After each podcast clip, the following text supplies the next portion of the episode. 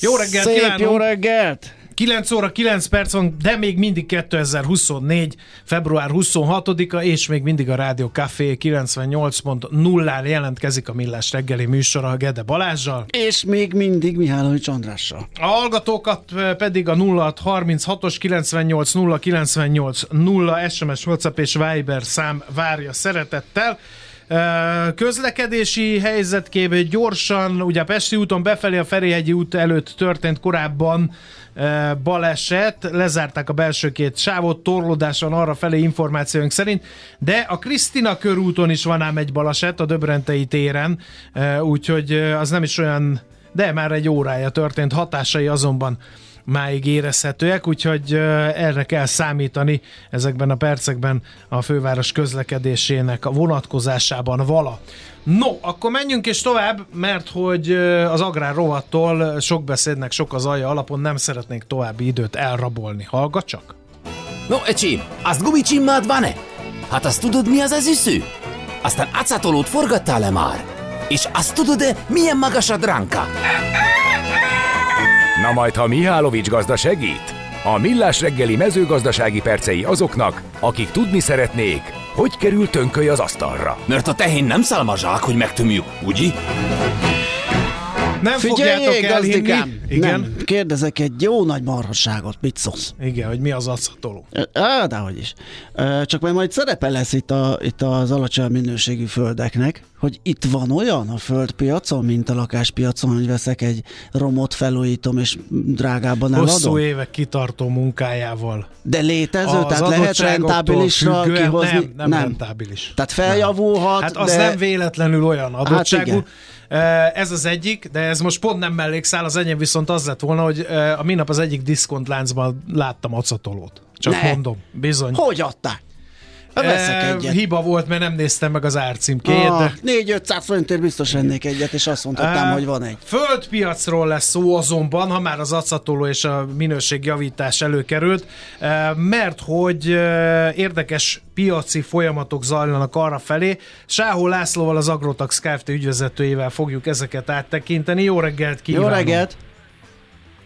Jó reggelt, jó napot kívánok önöknek, és természetesen üdvözlöm a kedves rádió. No, hát Parancs. akik állandó hallgatóink, azok megszokhatták, hogy időnként az Agrotax Kft. földpiaci körképével foglalkozunk, most is így teszünk, mert hogy minden drágult, a villanyáram, a kifli, a posírozott lazacfilé, tormahabbal, Hát az- a hévízi szállás, minden drágult, és ehhez képest én meglepően láttam ebbe a földpiaci körképben, hogy megtört a földpiac emelkedő trendje. Ugye akik befektetési szemmel nézik, és nem agrártermelői szemmel a földpiacot, azok megszokhatták, hogy minden évben olyan stabilan 10% körül drágulnak a termőföldek, ez egy biztos hozam annak, aki ilyet vesz, egy népszerű befektetési termékről volt szó. Hát ehhez képest 2023-ban ez is fenekestől felfordult, de vajon miért?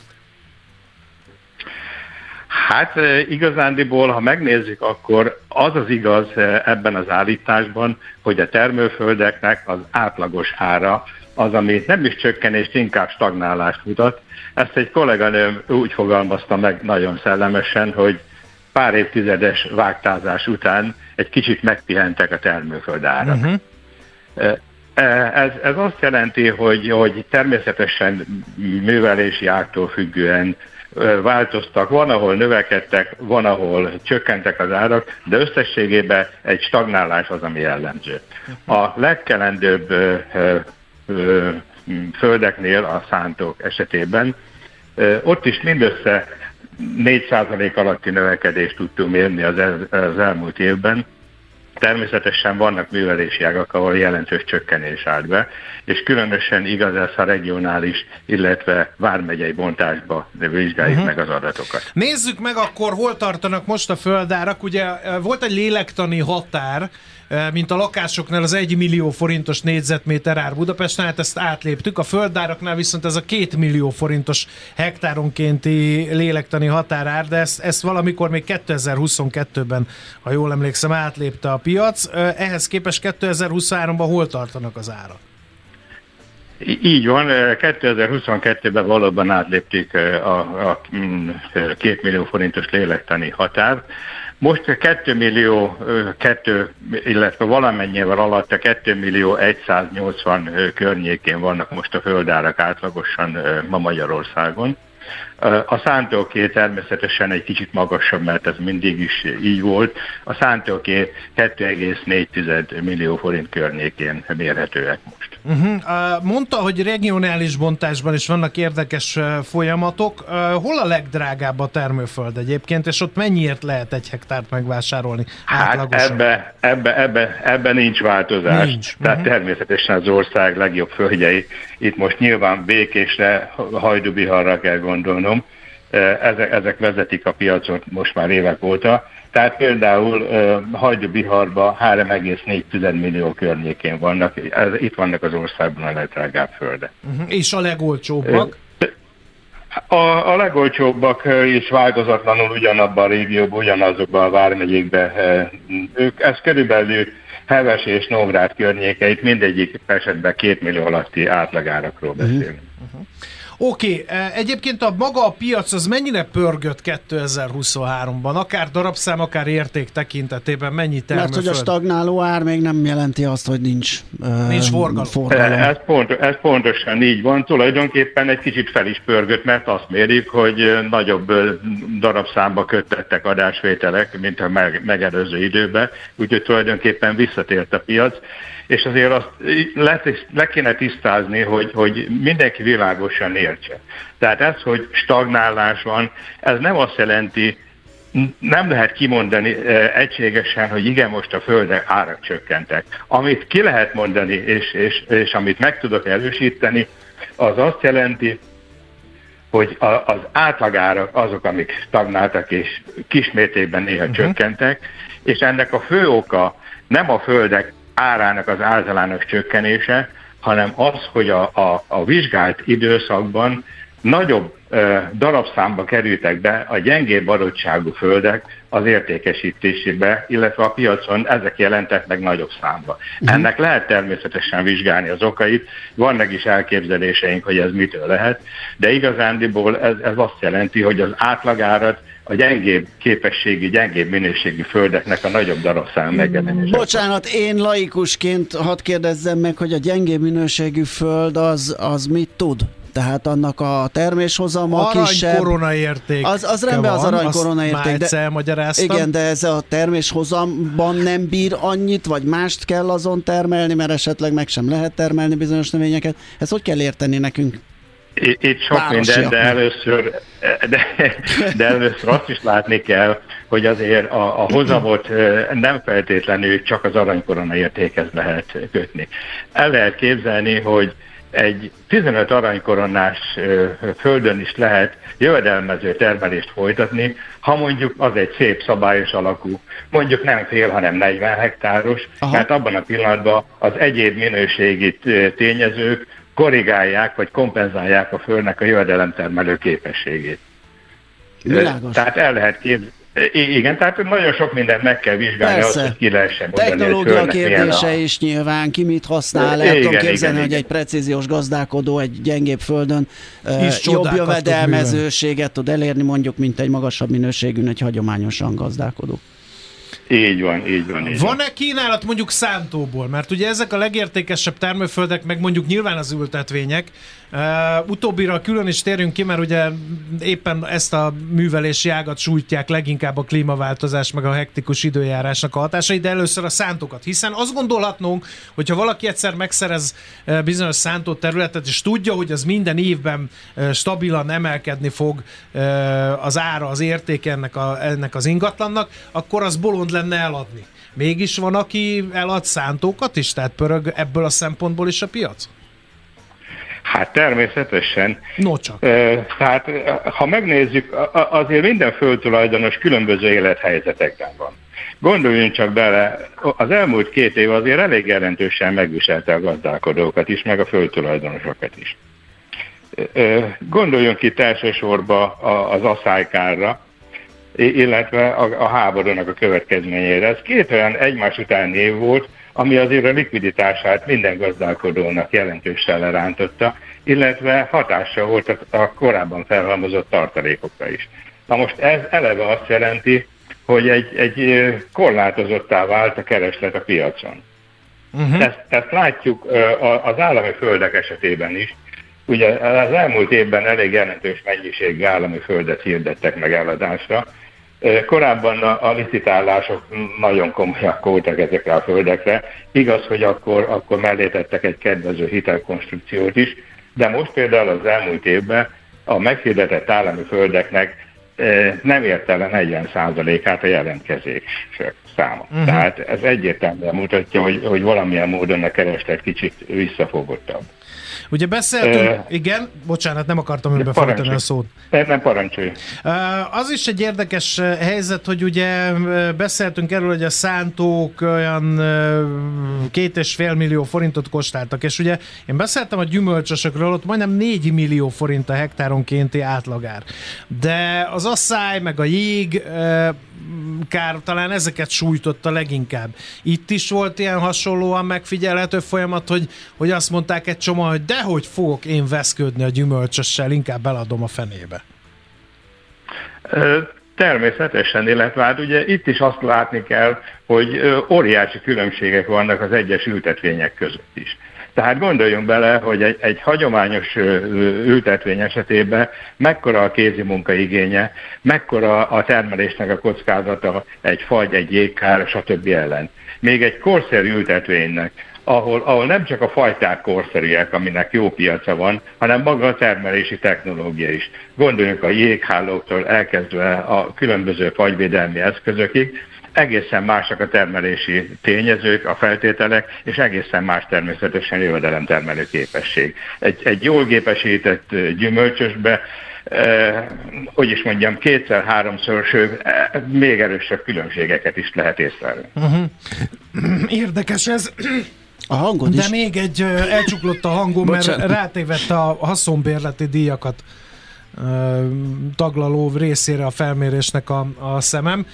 Ott volt-e áremelkedés? Ez meg azért fontos, mert ugye a föld tulajdon és a föld használat azért elválik Magyarországon. Egy csomó föld tulajdonos nem maga műveli, hanem kiadja bérbe, bérművelésbe a, a tulajdonát, és ezért cserébe haszonbérleti díjat szed.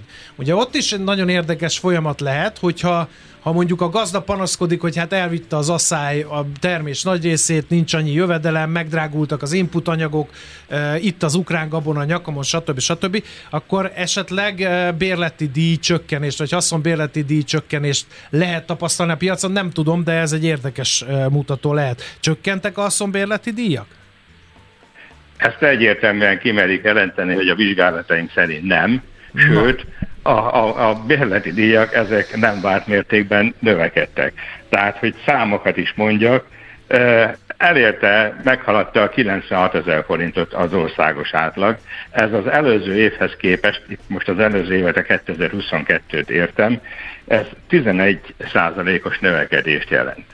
Ugye nyilvánvalóan uh, itt más tényezők is figyelembe vehetők, amikor a bérleti díj elszakad a földáraktól, vagy ilyen mértékben kicsit elszakadt a földáraktól, mert azért látjuk az inflációt az elmúlt években, ha visszanézünk az elmúlt két évben, bőven 15% feletti inflációt mértünk. Most nyilvánvaló, hogy a, a földtulajdonosok e, e, ezeket igyekeznek valamilyen módon érvényesíteni a bérleti díjakban is, és ugye azt azért tudni kell, hogy a bérleti díjak általában 5 éves időtartamra köttetnek. És ami, amik lejártak tavaly-tavaly előtt, azokat természetesen már a tulajdonosok az inflációs adatok ismeretében próbálták újra kötni, és nyilvánvaló, hogy, hogy a gazdák pedig érdekeltek abból, hogy minél nagyobb mennyiségű földet tudjanak művelni. Ezért ebben az évben még nem volt megfigyelhető semmiféle olyan tendencia, hogy ők most felmondtak volna bérleti mhm. szerződéseket. Egyébként nem is nagyon lehet, mert ezek határozott idei szerződések. Innentől kezdve mm, látunk már ilyen hatásokat is, főleg a gyengébb minőségű földeken gazdálkodók esetében, akik egyszerűen felhagynak a termeléssel és felmondják a bérleti szerződéseket is. Na, ilyenek kerültek most piacra, amik egyébként az átlagárakat lenyomták. Egy utolsó kérdés, én megelőlegeztem ezt, hogy a termőföld az remek befektetés, de vajon így van-e? Tehát hosszomot számolunk-e, mondjuk a szántók haszonbérbe adása, az mennyi bevétellel kecsegtet egy földtulajdonos számára?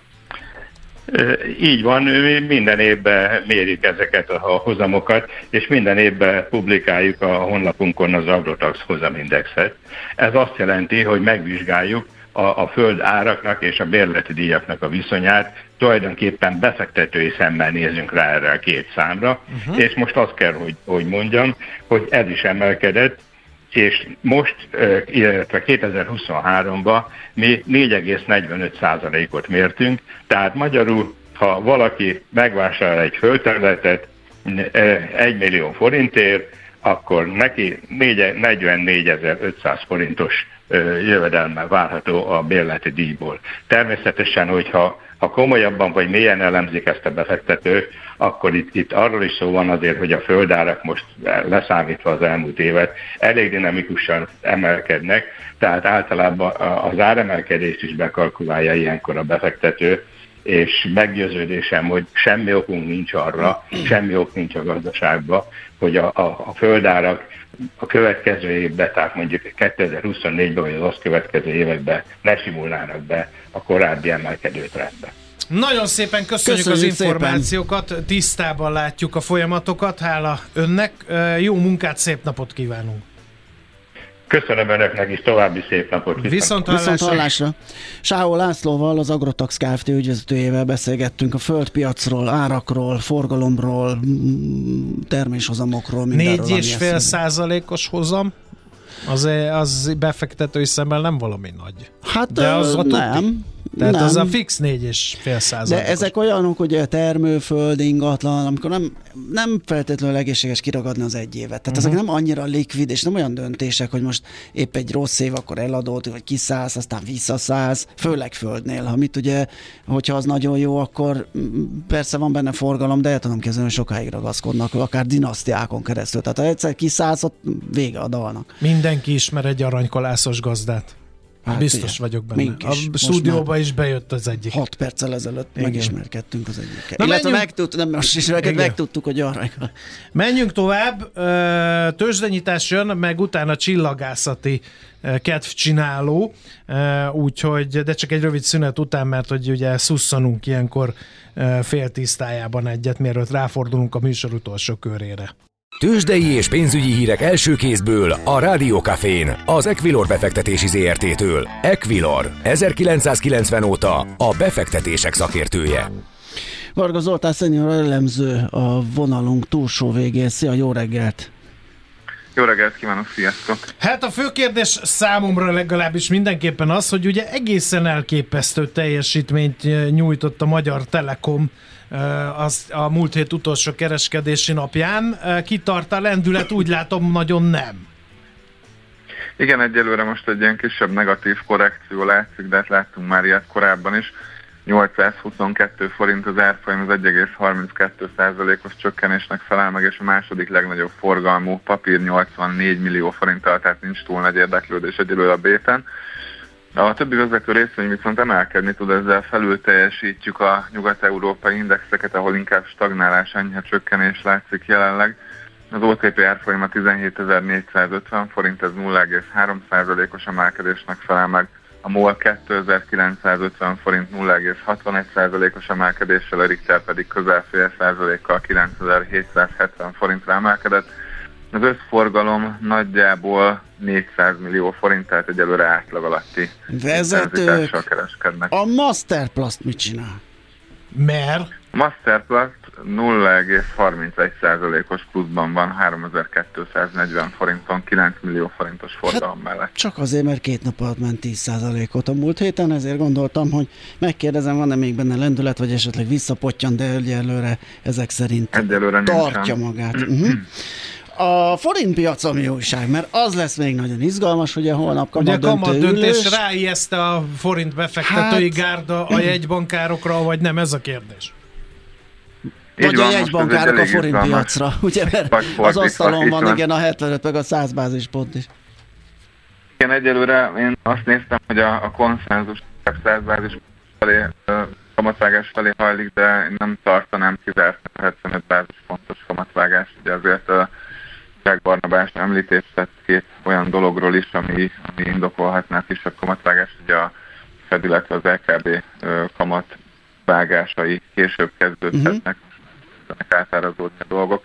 Viszont nagyon fontos szinten és veszélyes szinten van az euróforint árfolyam, 3,89-44 ebben a pillanatban. Ugye 3,89 és 90 között egy nagyon fontos ellenállás, uh-huh. hogy törni esetleg az árfolyam, akkor 3,95 van a következő állomás. 100 bázis pontos kamatvágás esetén nem tartanám kizártnak, hogy neki megy ennek a szintnek a jegyzés, és ezt valószínűleg nem is tudják. Igen. Hát, meglátjuk, eljön a holnap, de addig még itt a mai kereskedési nap, majd az árásról mi reggel beszámolunk. Zoli, neked köszönjük szépen a beszámolódat, jó munkát és szép napot kívánunk. Köszönöm szépen a figyelmet, szép napot nektek. Sziasztok! Varga Zoltán, szenior elemző számolt be a tőzsdei árakról. Tőzsdei és pénzügyi híreket hallottatok a Rádiókafén az Equilor befektetési ZRT-től. Equilor, 1990 óta a befektetések szakértője. Volt már olyan érzésed, hogy egyszer csak megtaláltad a megoldást? Aha, aha, aha. A felismerés pillanatában jön el a Heuréka élmény. Aha. A Millás reggeli jövő és trendkutatással foglalkozó tudományos ismeretterjesztő rovata következik. Amerika visszatért a Holdra, és többen is nyomulnak, egyre nagyobb a Hold invázió, Igen. mondhatnánk. Nemrég a japánok küldtek fel, bár az óra bukott az a cucc, de akkor is ott van. Meg is. az amerikaiaknak egyszer nem sikerült, aztán Igen, most igen, igen. mégis. Úgyhogy ezt veszük Gorcsó alá Szabó Nortonnal, a Svábhegyi csillagvizsgáló bemutató csillagásza ő. Szerbusz, jó reggel! Szia! Jó reggelt, sziasztok! A Svábhegyről távcsővel látható a amerikai űreszköz a Vagy- Holdon? vagy bármelyik. vagy azt direkt oda szállítják le, hogy csak ők láthassák. Bár így lenne, olyan jó bemutatókat lehetne tartani, Ja, ja. de ezek... Hát mondjatok az amerikaiaknak, hogy építsenek nagyobbat, ami még a Földről is látszik. Jogos egyébként. Uh, az, tehát az ilyen leszállásoknál nem lehet, de egyébként pont a Svábhegyi csillagvizsgálóból az első eszköz, ami elérte a Holdat, a Luna 2, az látszott. Mert ott csak annyi volt a cél, hogy becsapódjon, és emiatt egy jó nagy villanást lehetett látni. Tehát ezt annak idén 50-es években a csillagászok nézték az intézet távcsöveivel. Óriási. Mielőtt rátérünk az amerikaiakra, akik az Apollo program után ismét ö, a Holdra juttattak eszközt, ugye fölment ez a, vagy fölküldték ezt a Japánt is, ami ö, azt hiszem orra bukott és úgy maradt, de azt hallottam, hogy a napelemei veszik az energiát és küldi az infókat. Mit tud egy ilyen beragadt ö, szonda vagy holdjáró küldeni onnan egy helyből? Mennyire használhatók azok az infók? Ez csak egy ilyen plusz kérdés. Szerencsére a, a szondának, a, tehát az adatoknak a nagy része az olyan műszerekből jön, aminek mindegy, hogy milyen pozícióban áll, tehát Aha. bárhogyan lehetne, mert ugye a környezetét deríti fel. Uh-huh. Most az, hogy jobbra vagy balra van tőle, az a gáz, amit ők megpróbál megvizsgálni, az olyan nagyon sokat nem számít. Ugye ott az volt a nagy szerencsé, hogy úgy dölt fel, hogy bár eleinte nem kapott na, ö, energiát a napelemtáblákon, utána mégis arra felé ment a nap, hogy a küldetés végére már ö, sikerült rásütnie a napelemtáblákra, úgyhogy ezért lehet sikeres ez a küldetés. Ugye annak már vége, egy napra tervezték, ugye egy holdi nap az 14 földi napig tart. Uh-huh. Lement a nap, lemerültek az akkumulátorok, és ilyenkor ott a hőmérséklet ilyen mínusz 130 fok környékére esik, úgyhogy azt, azt nem élik túl ezek a szondák, amik nincsenek erre felkészítve, de teljes siker, tehát a leszállás az megvolt, igen, eldőlt egy picikét, utána sikerült működtetni, adatokat is sugárzott, ennél többre nem is vágyhatnak a kutatók. Nagyon klassz. Oké, okay, akkor most itt helyben vagyunk, megy a Holdért folyó versengés, ez, ez oké, okay, de, de mit tudunk ezzel kapcsolatban még? Ugye Amerika visszatért a Holdra, ezt kitárgyaltuk. De közben a hírekben szerepel a világ legerősebb és a legnagyobb rakétájának kifejlesztése is. Ezt hogyan kell értelmezni? Mit fog tudni, kik építik, minek építik? Itt a SpaceX-nek a, a Starship rakétájáról van szó, aminek a feladata az többek között pont a holdra szállásnak az előkészítése lesz, mert ugye ezt arra is fogják használni, hogy embereket juttassanak a hold felszínére. A távlati terv ezzel az a Mars kolonizációja, tehát már ilyen megalomán ötletek is. Na de hát még a hajtási vannak, metódus sem került itt nyugvópontra, hogy ez milyen haj... Mert nyilván a szilárd hartanyagból nem tudunk annyit felvinni, amennyi elég lenne a Marsra, meg vissza. Vannak valami forradalmi újítások e tekintetben? Például? Hát a Holdról indulás, ahhoz keves, kevesebb tüzelőanyag kell, nem? Egyrészt, ez is nagyon jó ötlet, másrészt pedig pont az, ami a mostani, amit a mostani szonda is tesztelt, hogy metán meghajtású. Ugye a rakétáink vagy van a szilárd meghajtás, amit egyszer beindítok, és utána az ég, ameddig ég, vagy pedig vannak olyan uh, kriogenikus üzemanyagok, amiknek az a problémája, hogy nagyon nehéz őket előállítani, és rendkívül korrodálnak, valamint mérgezőek. Tehát nem olyan barátságos. Egy metán meghajtású rakéta azért lenne nagyon jó, mert a metán az egy nagyon egyszerű molekula, azt elő tudjuk állítani akár a Marson is, vagy a Holdon is, tehát hogy ezt meg lehetne oldani, és akkor helyben készítenénk az üzemanyagot. De olyan nagyon nem akarnám megengedni egyébként a holdra szállást, tehát picit térjünk vissza, mert hogy a, a nagy dolog, ami múlt héten történt, az nem csak, hogy Amerika visszatért, hanem hogy az első magánvállalat leszállt a holdra. Tehát a magánszektor most már megerősödött uh-huh. annyira, hogy képesek leszállni, és én nagyon érdekes, ha már itt gazdasági műsorról van szó, én néztem a küldetéssel párhuzamosan az Intuitive Machines-nak, tehát a leszálló cégnek a részvényadatait. És egy csodálatos hullám vasút az, amit kibontakozik, mert hát indultak olyan 6 dollárról, és akkor elindult a rakéta, felugrottak 8-ra. Bejelentették, hogy megérkeztek a hold köré, felugrottak 12-re bejelentették azt, hogy kellett korrigálni egy picikét, leesett 10-re. Fú, mi van itt Leszálltak, felugrott 12-re. Nem küldtek képet, úgyhogy visszaesett 10-re. És a kedvencem, hogy bejelentettek egy sajtótájékoztatót pénteken 5 órára. Ugye pénteken 4-kor zár a tőzsde, tehát ezt nagyon profin csinálták, ahol elbábozták azt, hogy mi történt pontosan a szondával, mert hogy nem csak Japán, hanem Amerika is feldőlt most az első alkalommal, felborult az orrára, és hát a beszélések szerint így 10-ről esett 6 környékére a részvény, úgyhogy ha valaki a kriptovalutáktól fél, akkor akár Intuitive Machines Igen. Uh, árfolyamokkal is ugyanezt meg lehet csinálni. 50-60 százalékokat perceken belül felleugrál. Milyen beszédes a ticker, ticker kódja, a Lunar, ugye Lun Air, uh, nagyon találó.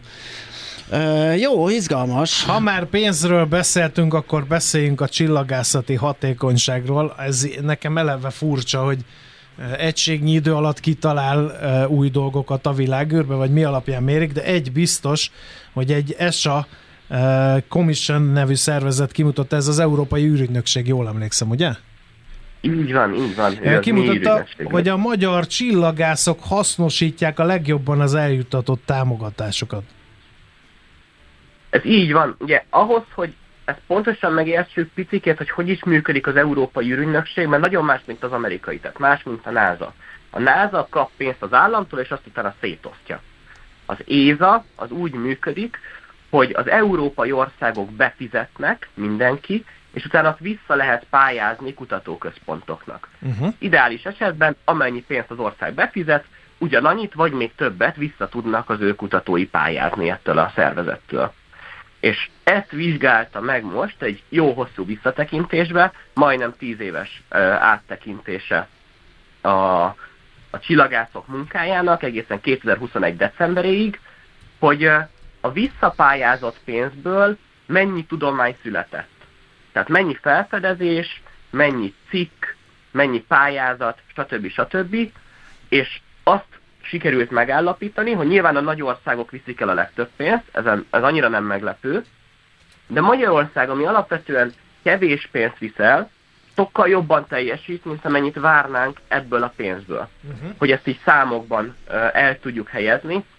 Ha megnézzük azt, hogy az egyes országoknál hogy is áll ez, akkor azt látjuk, hogy nagyjából ugyanannyit uh, csinálnak a a spanyolok, meg a franciák, amennyit várnánk tőlük. Tehát egy az egy az aránya a megpályázott, meg az elért tudomány között. Legalul ott vannak a norvégok, meg a románok, most ahogyan nézem, akik jóval kevesebbet, nagyjából a negyedét teljesítik annak, amit elvárnánk ennyi pénzmennyiségből. És a másik oldalon a top 5 az Olaszország, Csehország, Finnország, Hollandia, akik mind 1,3 fölött vannak, és Magyarország van a csúcson, akik majdnem másfélszer annyit teljesítenek. A magyar csillagászok, elsősorban a Csillagászati és Földtudományi Kutatóintézetben, ami a Svábhegyének az otthona, másfélszer annyit teljesítenek, mint amennyi a visszapályázott pénzből elvárható lenne. És ez egy csodálatos dolog, tehát látszik azt, hogy Európában mégiscsak azért mi vagyunk itt hasznosításban a legjobbak, ami remélhetőleg azt mutatja majd, hogy ha még többet költünk Aha. erre, akkor még jobban hasznosul. Így van. Na, de hát ezért ez, ez engem ér, de tényleg, most nagyon viccesnek hangzik, de hogy mérjük a csillagászat hatékonyságát? Hát igen, mert itt megtérülés számolni például, mint egy profitorientált vállalatnál gondolom nehezebb, vagy nem is ez, ezen Így alapon. Uh-huh. A tudomány mérése igazából külön tudomány, szientometriának hívják, és hát nagyon sok mindent néznek. Tehát nézik azt, hogy hány kutató dolgozik, nézik azt, hogy hány cikket írnak ezek a kutatók. Egy nagyon fontos mérőszám az, hogyha megnézzünk egy tudományos cikket, van egy csomó szerzője, egymás után írják őket. És vannak els, első szerző cikkek, hogy te vagy legelül. Legelől. Ez egy szokásjog, aki a legtöbbet rakta bele, az van legelől. Az utolsó szerző meg a professzor, aki a nevét adja hozzá jellemzően. Uh-huh. Tehát nézik azt, hogy hány első szerzős, hány utolsó szerzős cikket adott ki az adott De uh, akkor ez ország. nem a mi kutatóink alulfizetettségét mutatja, ugye, hogy egységnyi támogatásból több cikket tudnak publikálni, vagy több munkaórát elvégezni? Ez igazából nem mutat semmit a kutatók fizetését illetően. Aha. Egyébként nincsenek túlfizetve a magyar kutatók, ettől teljesen függetlenül. Hanem ez, ez azt mondja, hogy bármennyit odaadunk nekik, ők hasznosítják a legtöbben leg, leginkább, a legjobban. Nyilván maga a tanulmány is kifejti, hogy ezt nem lehet egy az egyben uh, arra beváltani, hogy akkor várjuk hozzájuk a sok pénzt, de hadd kampányoljak emellett, hogy igen, várjuk hozzá a csillagászokhoz a sok pénzt, mert abból jó sok cikk meg tudomány születik. Ámen, milliárdokat, száz milliárdokat a magyar csillagászoknak. Jelszóval fogunk alulra jövő társadalmi kezdeményezést indítani. Valaki egy nagyon egyszerű KPI-t ö, talált ki a mérésére a hatékonyságotoknak, percenként felfedezett csillagok számában például, hogy jó, ki lehetne fedez, fejezni, hogy mennyire hatékonyan kutatás. Abban valószínűleg jól állnánk, mert Tényleg? a Gája űrtárcsi, ami, aha, a Gája űrtárcsi, ami két milliárd csillagot fel, több mint két milliárd csillagot már bepozícionált a, a tejútrendszerben, abban egy nagyon nagy közreműködése van a magyaroknak. Ó, hát, lehet, hogy jól állunk a. Még egy fontos, azt kérdezi valaki, a csillagászoknak lehet-e felajánlani egy százalékot? Van-e valami olyasmi szervezet, ami ahol hasznosul. A Sváfegyi csillagvizsgálónak tavaly alapult meg a Sváfegyi csillagvizsgálóért alapítvány. A, amikor eljön ez az időszak, fogunk mi is kampányolni. A Sváfegyi csillagvizsgáló Facebook oldalán praktikusan meg lehet találni majd erről az információkat. Köszönjük Jó, a felajánlást. Akkor, amikor indul, akkor üzenj nekünk, mert mi is kampányolunk majd nektek. Köszi szépen. Mi köszönjük a beszélgetést, Norton. Jó munkát és szép napot neked. Köszi nektek is, derülteget. Szia, szia! Szabó Nortonnal, a Svábhegyi csillagvizsgáló bemutató csillagászával beszélgettünk. Heuréka élmény! A Millás reggeli jövő és trendkutatással foglalkozó tudományos ismeretterjesztő rovata hangzott el. Aha, aha, aha. Dolce Vita jön a pont jókor. Pont jókor. Mert kipuskáztam. Tényleg?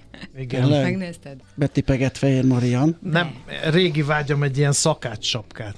De azt a nagyobbikat, nem ezt a franciásan halántékra csapott Ja, a hanem azt, azt, a, nagy, azt, a, a nagy Hát igen, ez valószínűleg ez inkább cukrász sapka, mert hogy Kismártó Máté cukrász jön a pont jókorban. Figyeld a csajt, milyen profi. Nagyon. Hát, így ébredtem. Le a kalappal, a cukrász sapkába. Cukrász sapkába. A, a cukrász sapka lesz. Hát Na szóval, szóval hogy mit kell tudni az alanyról? Kulináris olimpia Stuttgartban ez volt, és maximális pontszámmal aranyérmet szerzett egyéni cukrászati artisztika kategóriában. Jelentsen is ez bármit. Mm. De azért milyen fogjuk... számok vannak? Hát azt, amikor erős ellenszélben fejjel lefelé fedett, kell habot venni. Fedett pályás levesfőzés, vagy Meg milyen fogjuk szám? tudni. Jó. De azt tudni kell, hogy erre eddig még nem volt példa, tehát magyar versenyző még nem hozott el maximális pontszámot, de én a fotókat nézegetve, meg abból hitélve, hogy egyébként ez a remek mű több hétig készül, és nem kóstolják, hanem a külső a lényeg, a fontos, de hát meg nyilván Máté ezt elmondja.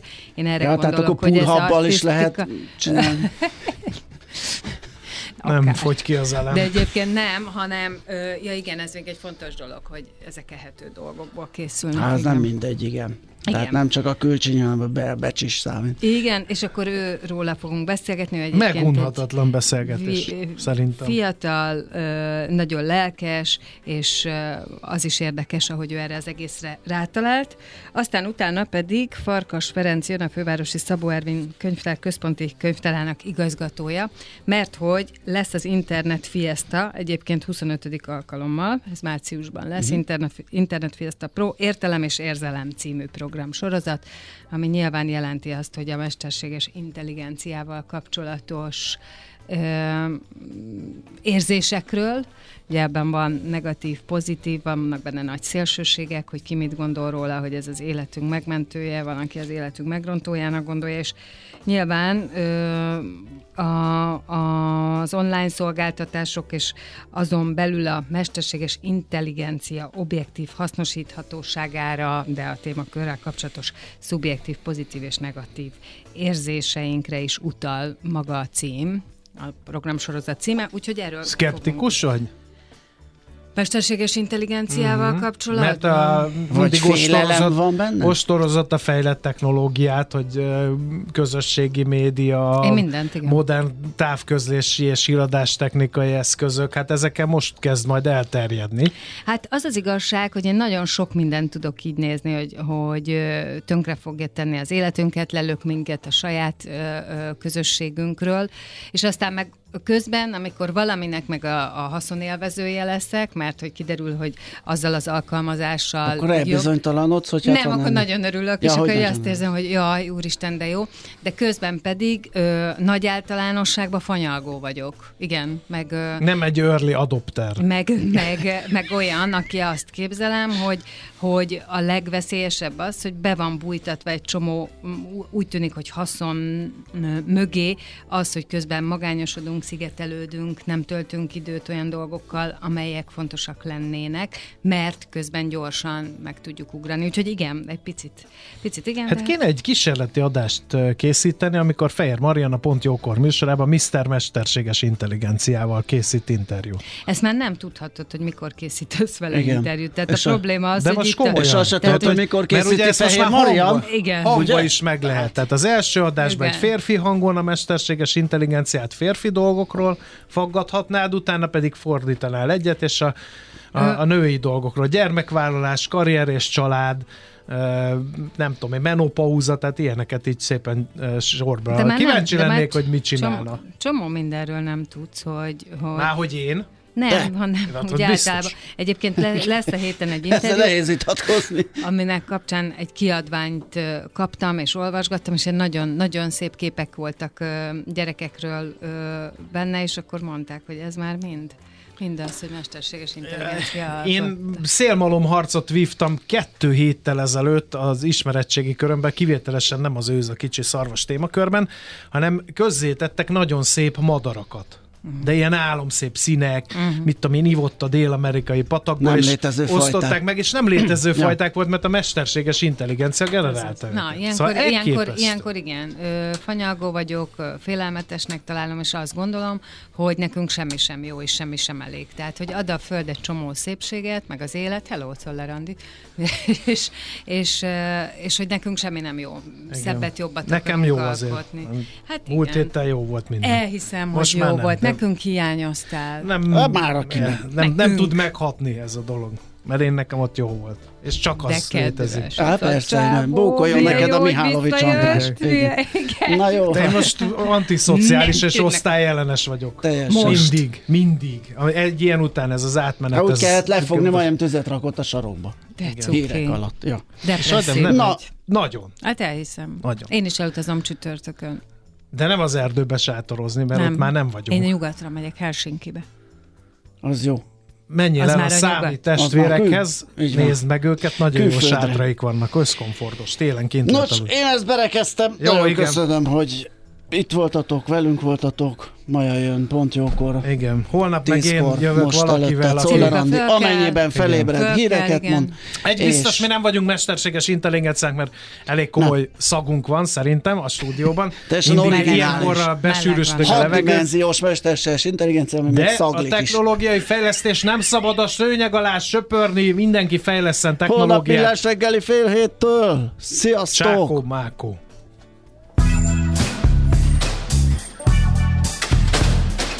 Már a véget ért ugyan a műszak, az ügyelet azonban mindig tart. A sürgősségi és félig zárt osztályon holnap reggel újra megtöltjük a kávésbögréket, és felvesszük a piaci stetoszkópot. Addig is keressetek minket közösségi rendelőnkben a Facebookon, a mai adás podcastjét pedig a rádiókafé 98hu és millásreggeli.hu oldalakon, a Spotify-on és a Google Podcast-en. Millás reggeli. A Rádiókafé gazdasági Show-ja. Két dologban bízhatsz. Az egyik mi vagyunk.